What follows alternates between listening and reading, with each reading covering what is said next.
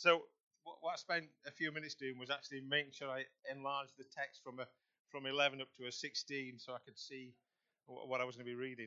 Uh, but it, what what it made me think is this: as I've got older, my eyes have got weaker, right? But I tell you, my vision has become so much clearer. Right? I just believe that as we, and I, I also believe as well, and for those of us that are, I mean, I was 60 last birthday, so I've got a good number of years to go yet. There's a few of us that are maybe a bit further advanced than that, and we get weaker. You know what I believe? I believe that's just get that's God just getting us ready to go home. And the reason why is because we need to be weak in ourselves and just full of, full of His Spirit so we can just go in and be Jesus with God and just be there.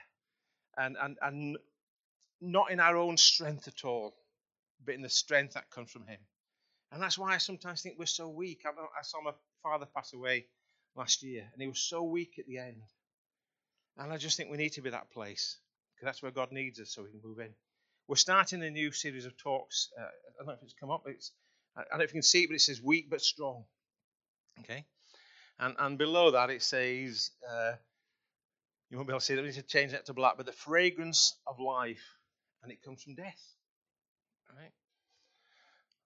I believe that's our death, death to self. Right? And, and what we're going to be doing over the next three months is exploring in depth Corinthians 2. Right? Right the way through.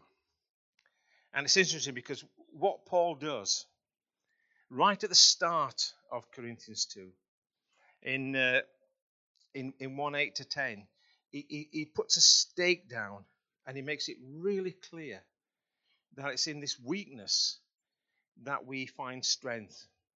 And, and it, so, what I'm going to do first of all this morning, I'm, I'm going to give you an overview of Corinthians and where we're going to be going with this over the next few weeks. James is down next week and he's going to start at, at 1 and start moving through Corinthians. I'm, I'm going on holiday in a couple of weeks' time, so my, my preaching slot got moved up a little bit. Okay, so we're a little bit out of sync, and I'm going to be looking at two uh, going into three. All right, so but what I want to do first of all is give this overview of Corinthians and where the Corinthians, well, who were the Corinthians, right? Why was Paul writing these letters to the Corinthians? But I want us to, to look at the, the this this sort of stake that Paul put down at the beginning of Corinthians and then at the end of Corinthians. Okay? And, and he says this in, in, in, in, in uh, 2 Corinthians 1 8 to 10. We do not want you to be uninformed, brothers and sisters, about the troubles we experienced in the province of Asia. We were under great pressure, far beyond our ability to endure, so that we despaired of life itself. Indeed, we felt we had received the sentence of death.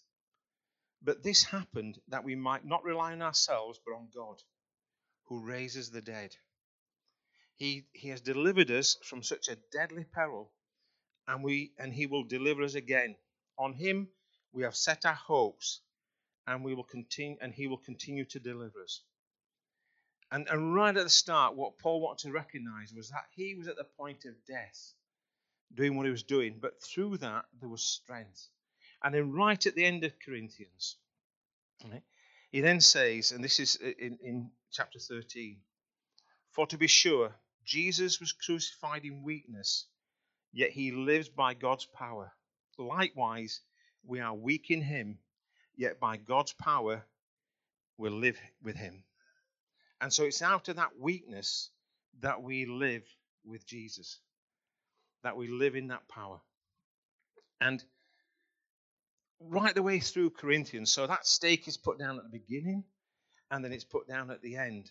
But all the way through, it's almost like you've got this set of flags that's put across or a washing line that states certain things. And each piece really becomes clear. So in, in and you don't have to try and look at all these up, but just to get a, a glimpse of it. So it tells us that uh, comfort comes from affliction, which sounds totally contrary to what we'd expect. It says that sufficiency is brought about by insufficiency. We go further in, it says life is through death, blessing is through suffering, salvation is through grief. It then goes on to say that abundancy is through poverty. And boasting is through hardship.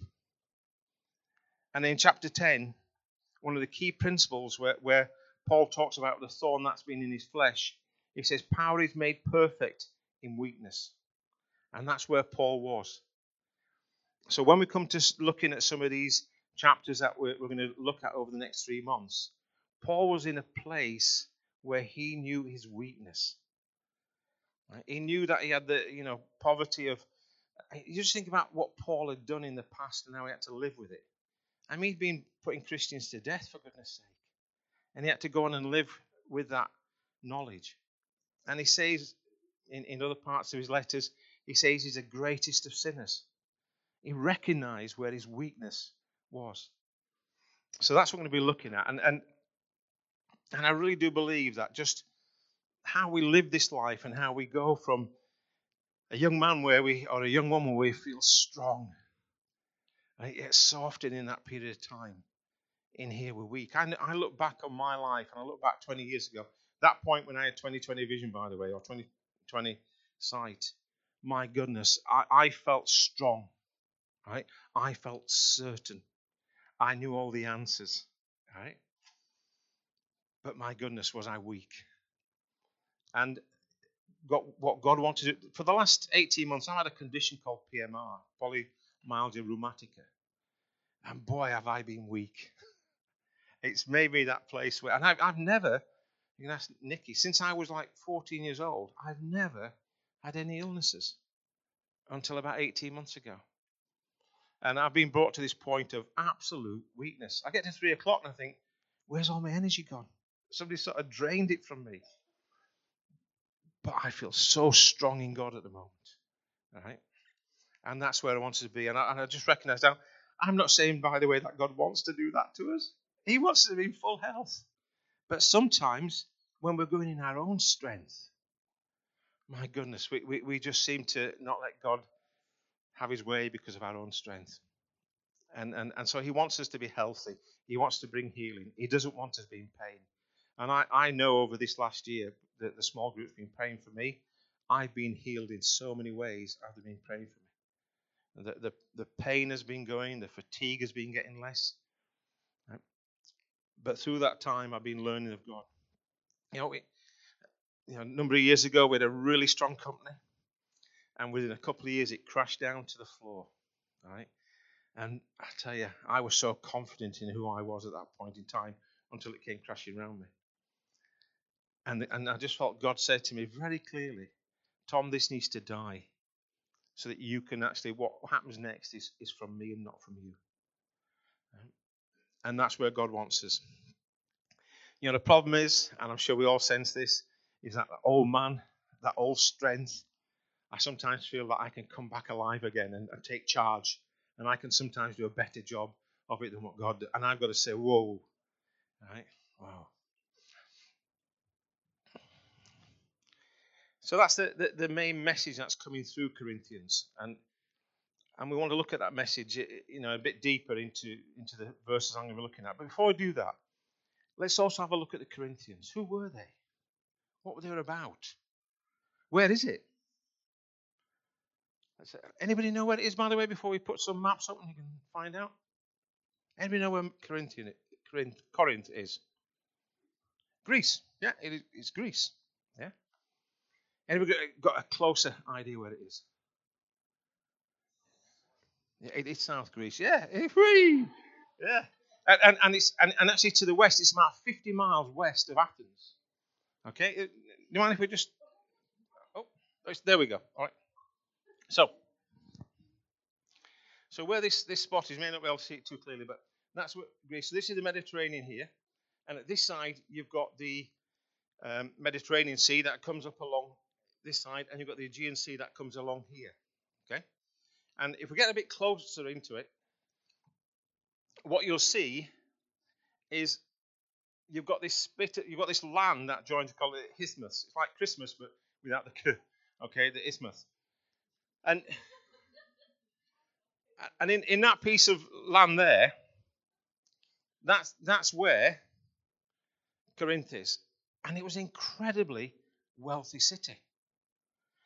The reason why it was incredibly wealthy is because it had two harbours. It had one that served the Mediterranean, and it had one that served the Aegean Sea. And, and, and way back, you know, around about 500 BC, they actually built a causeway that actually went from the, the Corinthian side or the um, Mediterranean side, and it went right across, only four miles, but it went to the other port at the other side, and they were able to then. So what they would do is some of the small ships, they would just take them out of the water, and they would push them along this causeway, and they'd launch them again in the other side. So they had the wealth from both taking the goods in from the Mediterranean and from, from uh, the Aegean Sea. Incredible. But coming with all that wealth, all that power, came lots of other things. Right? They were strong. They were a strong nation. And out from that, this wealth, came a lot of uh, immorality. In, in the time when they were building that causeway, they had about a thousand prostitutes that were, were from the temple of Aphrodite. And they used to be in the, in, in the town. And that's the type of city it was. And then around about 146 BC, Rome went in there and they totally razed it to the ground. Right? They, they, were, they were trying to resist Rome, and Rome said, You're not going to resist us. And they absolutely flattened it. And for around about 100 years, all only people who lived there were just a few settlers, yeah, a few people who didn't have any homes to go to. And they, they would just stayed in that area. And all the wealth was gone. And then 44 BC, Julius Caesar decided to set up a colony there, and he named it after himself. Right, it was a colony of Julius Caesar of Corinth. And at that point, what he did was he actually allowed a lot of free men and free women to go and colonize Corinth. So these were people who didn't come from money. They didn't have the, the past experience of the wealth behind them. They'd been slaves, the majority of them and this, he, he set them up in this place. But from that point, from 44 BC to when Paul was there, 55 uh, AD, it became incredibly wealthy again. These folks just wanted to make it work. They wanted to make it work for themselves. They wanted to make it work for the children. Do we feel that sometimes?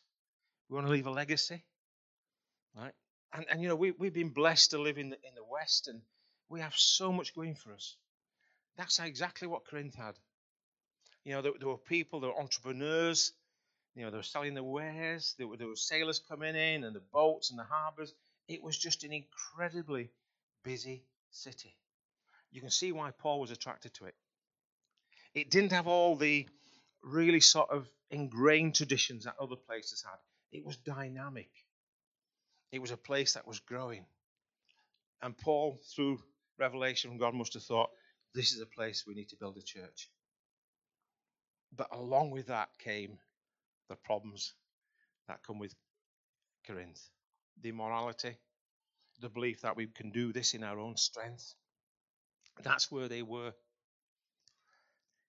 We much different? Do you think? You know, when you think when I say we, I don't mean individually, but do you think when we look at our world and the culture we live in now, are we much different? You know, we talk about weakness. Any idea what the most favourite funeral song is? I know that's a bit. I did it my way. Wow, I did it my way. And and it's it's a powerful and I can imagine a lot of these Corinthians were singing I did it my way when they got to the end of their, their life, you know? I won't sing it. I'll do the first and last verse, I know. And now the end is near, and so I face the final curtain. My friends, I'll say it clear. I'll state my case, of which I'm certain. And then he goes on to say, For what is a man? What has he got? If not himself, he has naught. To say the things he truly feels, and not the, the words of one who kneels, the records show I took the blows, I did it my way. Boy, was I strong through life. Boy, was I strong through life. I just wonder what God says to the other side. Yeah? Because if we go through that place where we go in our own strength, we just frazzle up because there's nothing left. The only thing that is there is just dross, and it'll get burnt up as we go through. And what really survives is the stuff that is solid. And there's, there's I know you're familiar with the, the, poem Invictus, and it's become quite famous because Mandela said it, and, and, there's lots of good sentiments in it. But, and again, I can imagine the Corinthians really sort of connecting with this verse. I mean, the the the the, the chap that um, wrote this, I'm trying to figure, uh, get his name here. He, he'd gone through some real troubles. You know, he had to have a, a leg amputated. In fact, Robert Louis Stevenson, and if you you know Treasure Island, the one the, the, the one-legged pirate. I'm even doing the pirate. yeah. you can see, you imagine it. Well, this this, this chap who, who actually wrote Invictus, he he um, Robbie Louis Stevenson modelled the character on him. He was a he was a big gruff guy, red beard. I'm going to say anybody seen a Game of Thrones one with a big red guy, you know, red hair guy and beard but it's just a really gruff character. And uh, but he had to have his leg amputated when he was about 20. And, and through that darkness of time, he, he, wrote this poem called Invictus, which a lot of people really sort of love, you know, and share. And sometimes people even sort of suggest it's it's almost like some Christian thoughts, but just listen to what's said here. Out of the night that covers me, black as a pit from pole to pole, I thank whatever gods may be for my unconquerable soul. My unconquerable soul. Then goes on to say, It matters not how straight the gate, how charged with punishments the scroll. I am the master of my fate. I am the captain of my soul. You know, I remember being that person. I am the captain of my soul. what a mess I make of it when I become captain of my soul. But some people don't. Some people in the strength, they become incredibly successful. But they lose God in the way. My issue was that I uh, God had got his hooks into me and he wasn't going to let me go.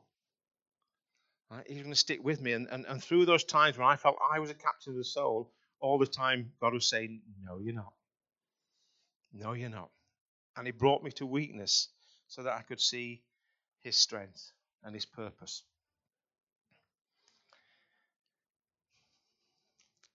the Corinthians would have loved this, you know, the, these songs. Just in the same way in the West, we love these songs and these poems, or some people love these songs and, and poems. But I want Jesus to be my captain, right? I want my fate left in his hands, not in my hands. Right? That's where I want to be. So,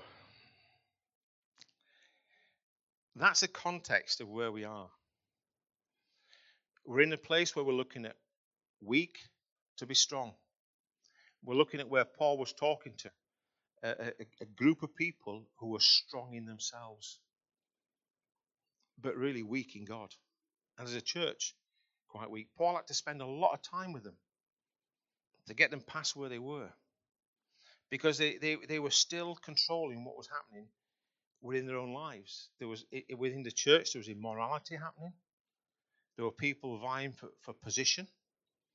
And so it was a it just incredibly difficult place for people to really flourish as a Christian.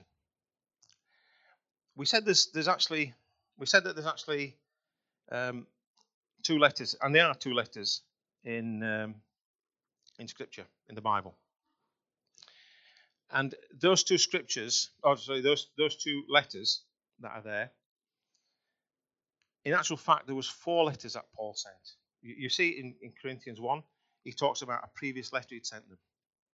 So that was the first one. And then he, he wrote Corinthians, First Corinthians. And then in Second Corinthians, it refers to another letter called the severe letter. Right? The severe letter, written in tears. We don't get to see that. Right? We don't get to see that.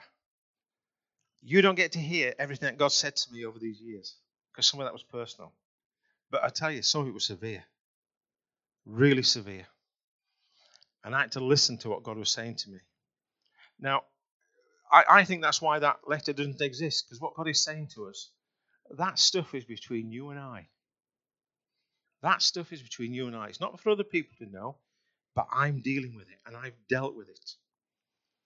And he don't want us always to, to, to, to wash. Now, I think I believe he wants us to be transparent and open, and, and I, have shared the, the things. But the point is, he wants to build us up. And through what, what survived through Scripture uh are the First Corinthians and Second Corinthians, and there's so much learning to get out of Second Corinthians. I think if we'd have read what would have been that severe letter, we'd have thought, "Oh my goodness, how do we go on?" Right? But Paul met with them in person. He dealt with them face to face, and through that, they started to grow. So, what are we looking at today? If you've got your Bibles, Anybody got the Bibles, or do you want a Bible? Anybody want a Bible? If, if you're looking at the Bible, it's it's about four millimeters in from the back. If you've got this Bible, okay. And if you look at page, it's 1160 is, is where we're looking at. And we're going to Second Corinthians, but it's 212 to 17, and then 3 1 to 6. That's what we're going to be looking at today. I just want to set up, first of all, the context of who the Corinthians were and, and the overall message that comes from, from Corinthians.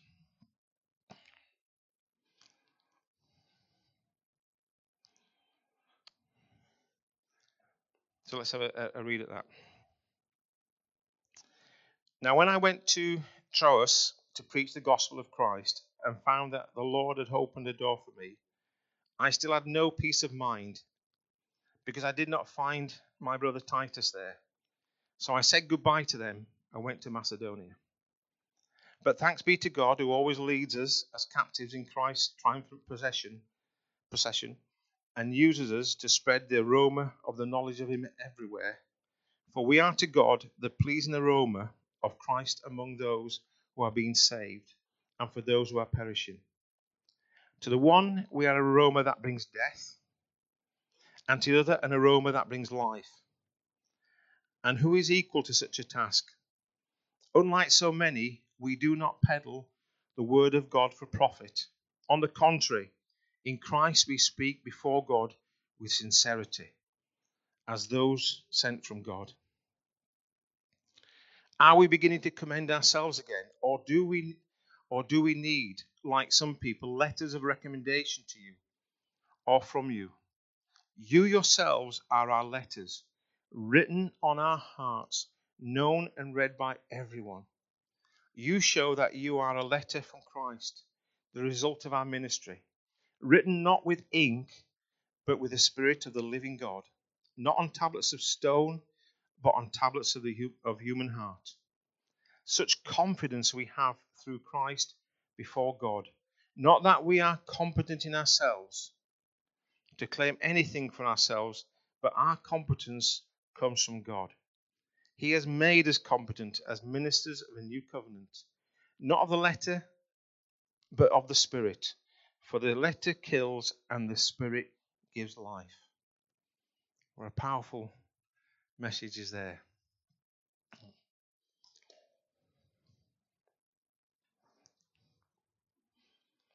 So that's mean to us. And the first first thing I want to, to pull out of that is right at the start is Paul's confidence.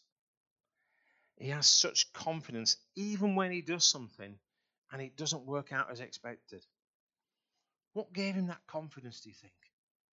Just think that for a moment. What, even though he got to Troas and he, he, he just couldn't get peace of mind, why did he have confidence about what had happened? Why did he have confidence to say goodbye and move on? It was because he'd done what God had told him to do. It wasn't his responsibility about how it worked out. His responsibility to do what God is telling him to do. And that's where we need to be. If we're in that place where we're doing what God is telling us to do, we can have confidence. We're not responsible for the results of it. Right? We're responsible to do what he tells us to do. That's the first thing. And if anybody in the room is here thinking, you know, whatever in life is, is, is you're faced with, and it's not turning out the way you thought it would turn out, ask yourself, first of all, well, am I doing what God is telling me to do? Now, if the answer is, is, is no to that, you need to get right with Him and sort that out. But if you're saying, yes, I am, then don't worry about it. Move on. Listen to what he's saying. And Paul very quickly said goodbye and moved on.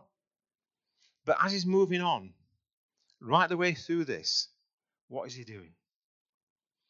He's preaching the gospel. He's sharing the gospel. And when I say preaching the gospel, he's not stood up here like on a Sunday morning preaching like I am now. He was going out and meeting people, working with people. He was sharing the gospel. And he shared that gospel with confidence. And, and this thing about the aroma, I always think about coffee when I think about aroma. Anybody else think that? But just a lovely smell of coffee. But this this isn't the smell of coffee. This is the smell of life, and not the smell of death. I see Matt here thinking, yeah, I, I, I, me and Matt work together, and I tell you, Matt likes his coffee. Yeah. But those beans, when you first smell them, they smell so great, right? The, the, the point I want to make about that is we can bring fragrance, right? And the first person who smells that fragrance is God. Right? He just says, Boy, that smells great. I can smell Jesus. And but you know, when we're ourselves, he just think, Oh, that's a stink. Right? Oh my goodness. And it's a smell of death. Now, if we if we actually are, are in Jesus, we'll be an aroma to God. The other thing is we're aroma to other people as well we smell fresh, right? Fresh in Jesus. Now, again, Paul talks about this word sincerity. Let's see. Let, I'll just check this. Anybody any idea what sincerity? If you go back to the root of the Latin, what sincerity means? When you take that word sin, not sin, but if, if you know when you're buying a overseas and you're buying some water and you want it without gas. What? Are the, sorry. Without? It does, without. Sarah. Wax. Without wax. Paul says, without wax. I want to tell you this. What does that mean? The point is, a lot, of, a lot of the porcelain that was being made at that time, if it had cracks in it, what would happen is they would actually fill it with wax. And they, they, they used to label the, the ones who had the good pottery and the good statues and ceramics and so on, they would actually label it without wax. And what Paul is saying, you, you get what you see. I am who I am. Right? And the thing is, if you, if you bought some of this uh, porcelain, you could hold it up to the sun and you can actually see the wax in it. That's like us, by the way, folks. But we're held up to the sun of God and he can see right through us. Right? And we don't have any wax in our lives. A couple of things just before I want to, you know, this is like I said, it was a, a bit of an introduction, so a couple of things just to, to mention before we finish. The other thing that it talks about is it's written on human hearts, not on tablets of stone. Not on tablets of stone. Now, we're going to look further in this, in this new covenant when we go on to the, the next few verses. But I just want to make this point here. There was hard stones, there were soft hearts. The law revealed weakness. Right? The spirit brings life. If you want to see how weak you are, just try living to the law. And the Jews, when, when, when the Holy Spirit was poured out on Pentecost, what were the Jews celebrating? They were celebrating something called Pentecost. And this was 50 days after Passover. And on that day, they were celebrating getting the Torah, getting the law. That's what they were celebrating at Passover, sorry, at Pentecost. That's why all the Jewish people were in the city at the time. And isn't just good of God that what He did was on that day, when they're celebrating the law, He pours out His Spirit. Now we have a choice. If we're strong in ourselves, we'll say, I can do this myself. And we'll try and live to the law, and it'll bring death. But if we go the other route and we say, I want to live in this new covenant relationship, where by His Spirit I live, through His Spirit I live. I'm weak, fill me. That's where I want to be. Right? So, folks, I just let, us just pray.